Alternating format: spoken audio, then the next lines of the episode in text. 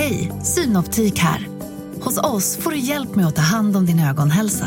Med vår synundersökning kan vi upptäcka både synförändringar och tecken på vanliga ögonsjukdomar. Boka tid på synoptik.se. Hej och välkomna till Lisa läser. Det är jag som är Lisa och idag ska jag läsa sagan om Hjorten Dandy. En dag stannade en främmande pojke vid familjen Hollands Ranch i Klippiga bergen. Han hette Jerry Johnson och han skulle fråga efter vägen till Indianreservatet. Utanför ranchen fick han syn på två barn och en hjort och plötsligt bubblade frågorna ur honom. Vad är det där för slags hjort? Vad heter han? Var har ni fått honom ifrån och varför målar ni hans horn röda? Han är en tvåtaggig vitsvansad bock och han heter Dandy, sa Bill Holland som svar på Jerrys två första frågor. Så fortsatte han att måla Dandys vänstra horn. Jerry sträckte sig fram och klappade Dandy på ryggen och det märktes tydligt att han aldrig förr hade rört vid en levande hjort. Alla ville klappa den snälla brunögde och vitsvansade Dandy. Två taggar på varje horn betyder att Dandy är 2 år gammal, förklarade Bills lilla syster Pyret. Nästa år får han 3 taggar på varje horn. Pyret höll fram burken med den röda färgen åt Bill. Hon blinkade som om terpentinen i färgen sved i hennes ögon. Men idag hade hon svårt att hålla tillbaka tårarna av en helt annan anledning. Ändå försökte hon vänligt besvara den främmande pojkens frågor. Jag hittade Dandy under en bärbuske där borta vid den stora furan samma dag som jag red på den vilda hjorten. Och du red på den vilda hjorten, upprepade Jerry flämtande. Han stirrade på den lilla spänsliga flickan från Klippiga bergen som om man inte kunde tro sina öron. Han tittade på Bill för att se om han skrattade åt hennes skämt. Men Bill målade lugnt vidare som om det var lika normalt och vanligt att rida på vilda hjortar som att cykla. Vi målar Dandys horn röda för att jägarna ska förstå att han är tam när vi släpper ut honom i skogen, sa Pyret. Hennes röst lät lite sträv och hon önskade att den främmande pojken skulle gå sin väg. Han hade kommit springande från en stor svart bil som höll en bit därifrån för att fråga efter vägen genom bergen till Indianreservatet. Varför gick han inte sin väg när han hade fått veta hur han skulle komma dit? Pyret var mycket ledsen idag och det var faktiskt Bill också, fast han försökte att inte visa det för främlingar. Så snart hornen var målade skulle de bli tvungna att släppa ut Dandy bland bergen till jägarna, vargarna och den djupa snön. Barnen hade svårt att tänka sig att Dandy skulle klara sig där ute i snön och kylan. Dandy verkade så liten och hjälplös och bara tanken av att Dandy skulle möta dessa faror ensam gjorde att barnen var utom sig av ängslan. Pappa hade förklarat för dem att eftersom Dandy var född i vildmarken hörde han hemma där och vilda djur kunde mycket väl klara sig på egen hand. Men pappas försök att trösta barnen hjälpte inte. Och det var så förfärligt att släppa ifrån sig Dandy. Bill och Pyret kunde inte anförtro sina bekymmer åt en främmande pojke. I somras hade olyckan drabbat Hollands Ranch. En förfärlig skogsbrand hade rasat sig på bergsluttningarna och den hade förstört deras vackra furor, deras åkrar, ängar och hela trädgården. Och eftersom det inte blev någon skörd i höstas så hade de inga pengar att köpa vinterförråd för. Nu måste de lämna sitt hem och Dandy och bosätta sig i staden Falls City där pappa kunde få arbete vid sågverket. Visserligen betydde detta att familjen skulle slippa att frysa och svälta, men att behöva lämna gården kändes hårt för både mamma och pappa. Det hade barnen förstått av föräldrarna. Allt detta visste naturligtvis inte Jerry Johnson. Ja, så du red på en vild hjort, sa han. Jag har hört sägas att en hjort liksom flyger över marken och bara sätter ner en fot då och då för att få bättre fart. Det är väl ingen konst att hålla sig kvar på en vild hjorts rygg, antar jag. Jerry skrattade hjärtligt. Pyre förstod att han inte trodde henne. Men jag red inte på den vilda hjortens rygg, svarade hon ilsket. Jag red på hornen. Oj då. Jerry tog sig om huvudet och låtsades vackla. Nu vet jag att du skämtar. Nej, det gör hon inte, sa Bill och målade penspetsen på Dandys vänstra horn. Hon har verkligen gjort det och det var på så sätt att hon hittade Dandy. Där hör du själv, ropade Pyret. Det hände när jag bara var 8 år gammal. Den dagen höll Bill och jag på att luka i trädgården. Hon pekade ivrigt mot deras trädgård. Den hade en gång varit grön och vacker, men nu var den svart som skärde efter skogsbranden. Och längre bort fanns en dunge med kala svartbrända furustammar som liknade jättestora lakritsstänger. När vi blev trötta på att luka, fortsatte Pyret, tog vi oss en tupplur i salladslandet. Plötsligt kom en stor 6-taggig vild hjort in i vår trädgård för att äta sallad. Han stannade upp och stickade mig i ansiktet. Jag skrek till och sträckte upp armarna. Så här. och då fastnade min tröja på den stora hjortens horn. Han blev rädd och satte av i vilt sken mot skogen och där hängde jag fast med tröjan och sussade mot hans manke. Du må tro att det gick undan. Jag vet inte hur länge jag hängde där men det kändes som en evighet. Bill påstod efteråt att det bara höll för några sekunder men jag såg inte riktigt var hornet tog vägen. För grenar och kvistar slog mig i ansiktet när vi försvann in i skogen. Jag blev väldigt rädd, sa Bill. Jag var säker på att Pyret skulle bli nedtrampad av hjorten. Men hur gick det? Flämtade Jerry andlöst. Jo, när den vilda hjorten tog ett språng över trädstammen slets min tröja sönder. Du ska se här på axeln att mamma har lagat den. Då föll jag ner i en bärbusk och hamnade nästan rakt på Dandy. Jag slog mig inte alls. Men vad gjorde Dandy där? Frågade Jerry som nu började tro på hennes berättelse. Det vet jag inte. Han hade väl kommit bort från sin mor när han var nyfödd. Han var så liten att pappa bar hem honom under rocken. Vi matade honom med flaska och lärde honom att komma när vi visslade. Pyret strök Dandy kärleksfullt över länden och den slanka halsen. Dandy såg på henne med sina milda och troskyldiga bruna ögon. De hörde en signal från den stora svarta bilen borta vid ladan.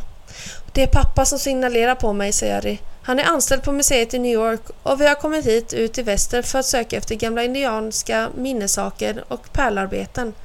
Ni har väl inte händelsevis något sånt att sälja? Jerry så ivrig på dem. Såna här konstiga människor som bodde i Klippiga bergen och red på vilda hjortar och målade hjorthorn kunde mycket väl ha något värdefullt undanstoppat i sina timmerstuga och ansåg Jerry. Nej, det har vi inte, sa Pyret. Men hon önskade innerligt att de hade haft något att sälja. Då hade de kanske inte behövt lämna sitt hem och sin skog och sin älskade Dandy. Jerrys far tutade igen och han måste gå. Jag hoppas att vi ses igen, ropade han. Det hoppas vi också, svarade de. Mamma och pappa kom ut ur stugan bärande på den gamla, tunga, vita buffelhuden. De hjälptes åt att skaka den ordentligt. När Pyret fick se den vita buffelhuden kom förtvilan över den igen. Hela sommaren. Ja, förresten i 100 somrar hade den vita buffelhuden varit nedlagd med malmedel och nu kom hon ihåg att Bill och hon skulle ha den över knäna imorgon till skydd mot kylan. För det var ju imorgon de skulle lämna sitt hem och resa till Falls City. Nu hade Bill målat Dandys horn färdiga och det var mycket snyggt gjort. Han strök över penseln mot laduväggen och sa till Pyret: Vi får gå in i skogen med Dandy nu. Det är sent och det ser ut som snömoln över Kalla toppen. Det fanns ingen återvändo nu, tänkte Pyret. Och snömoln över Kalla toppen. Det betyder att Dandy skulle frysa och kanske svälta, kanske jagas av rovdjur utan möjlighet att fly undan i snön. Det värsta av allt var nästan att de skulle svika Dandys tillit till dem. Vad skulle han tänka om deras svek? Pyret gick till ladugården och hämtade Jersey-kvigens läderhalsband i det tomma kobåset. Jersey-kvigen hade sålts tillsammans med grisarna och hönsen, för det fanns inte mat till dem. Läderhalsbandet med den pinglande skällan skulle Dandy ha på sig i skogen.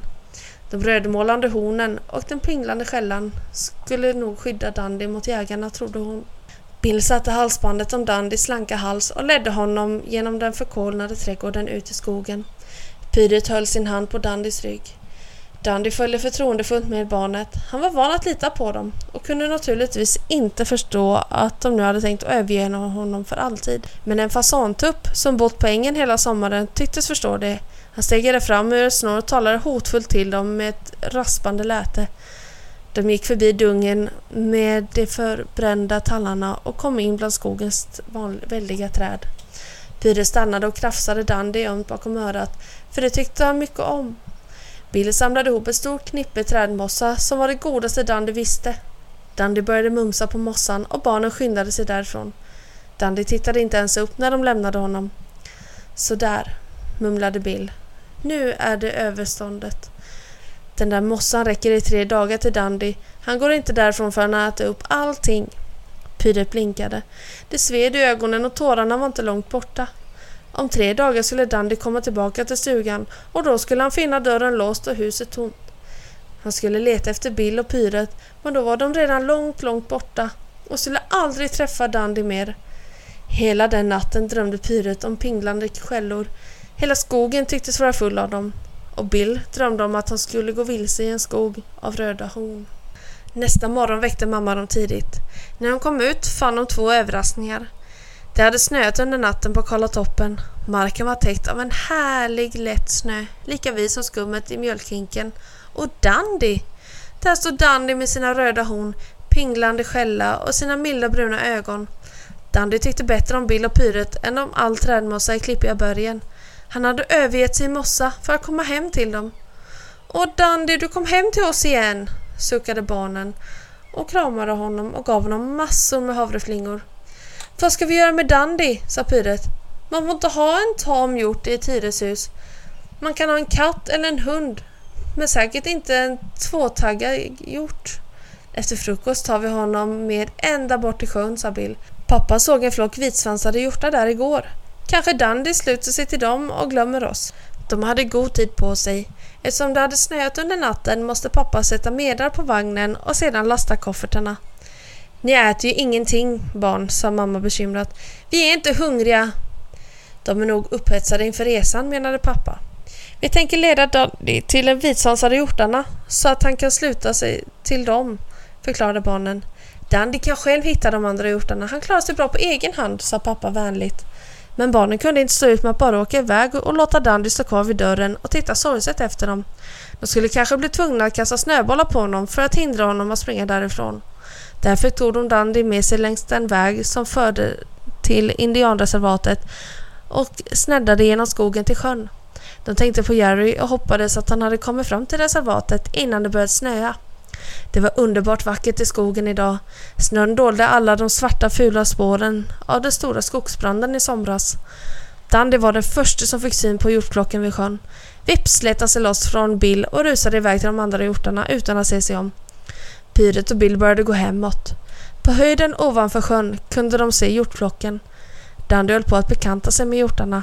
Han nosade på dem och de nosade på hans smålade horn och märkte väl den underliga lukten av människohänder på hans rygg. De drog sig undan och sprang sedan i cirklar runt honom. De gör honom säkert till sin ledare, sa Bill stolt. Så började han vissla, men tystnade igen, för han var rädd att vissla Dandy tillbaka till dem. Bill och Pyret försökte intala sig hur lycklig Dandy skulle bli när han blev ledare för de vitsvansade hjortarna. När de kom hem samlade Pyret ihop halm att lägga i släden. Bill spände för hästarna och pappa lastade på koffertarna. Sedan satt sig barnen i släden och mamma bredde ut den vita buffelhuden över dem. Den var tung och varm och gulnande av sin ålder. Deras farfars far hade fått den av indianerna år 1836 och det var den enda vita buffelhud man kände till i staten Montana på den tiden. Det fanns tusentals bruna bufflar på prärien, men de vita var mycket sällsynta. De vita bufflarna var heliga för indianerna. Mamma satte sig på framsätet, pappa tog tyglarna och så bar det iväg. Pyret och Bill slöt ögonen för att slippa se den övergivna timmerstugan med den låsta dörren. De var tacksamma att Dandy varit gott för var och sina vänner. Men plötsligt hände något. Just när de susade förbi grinden till betesmarken hördes ett starkt dån i snön. Något brunt och pinglande med rött fram till och vitt bak till hoppade från tomma intet upp till släden och stod där framför Bill och Pyret. Det var Dandy. Hans ögon och näsborrar var vidöppna och han andades häftigt. Det verkade som att Dandy ville säga: vart ni än reser så vill jag följa med er. Jag vill hellre vara hos er än vara ledare för de vitsvansade hjortarna i Klippiga bergen. Pyret och Bill omfamnade Dandy som om de aldrig mer ville släppa honom ifrån sig. Pappa stannade i släden och steg ner från kuskbocken. Vad skulle pappa säga? Att lämna Dandy nu vore fruktansvärt. Ja, alldeles omöjligt. Nu måste Dandy få följa med till staden. Snälla pappa, började Bill. Men han blev avbruten av en röst som ropade: hej! Och där kom Jerry Johnson och hans far plumsande genom snön. Jag hittade er Dandy i skogen. Han hade något vilse så jag visslade på honom och tog honom hit till er. När han fick syn på släden slet han sig lös. Jerry trodde nog att han hade gjort dem en tjänst genom att föra Dandy till dem. Jerry var en snäll pojke. Men varför fortsatte han inte att samla indianska minnesaker och sådant istället för att befatta sig med deras hjort? Bill och Pyret kände sig förtvivlat ledsna. Jerry hittade redan hjort, förklarade Jerrys pappa, när vi var på väg till er för att be er om hjälp med vår bil. Den har fastnat i en snödriva. Men plötsligt avbröt han sig och stirrade på den vita buffelhuden i släden. Nej, men vad är det jag ser? En gammal vit buffelhud! Vita buffelhudar är mycket sällsynta. Den där skulle jag mycket gärna vilja köpa för museet i New York City. För den där fällen kan ni få Han nämnde en summa så svindlande stor att familjen Holland bara stirrade på honom. För den summan skulle de kunna skaffa vinterförråd, köpa tillbaka Jersey-kvigen, grisarna och hönsen. Men Bill och Pyret brydde sig inte om summans storlek. De förstod bara att allting plötsligt förändrades. De hade fått tillbaka sin vackra skog och sin kära timmerstuga. De behövde inte flytta till Falls City. Och det bästa av allt, de fick behålla sin älskade Dandy. Snipp, snapp, snut så var denna lilla saga om Dandy slut.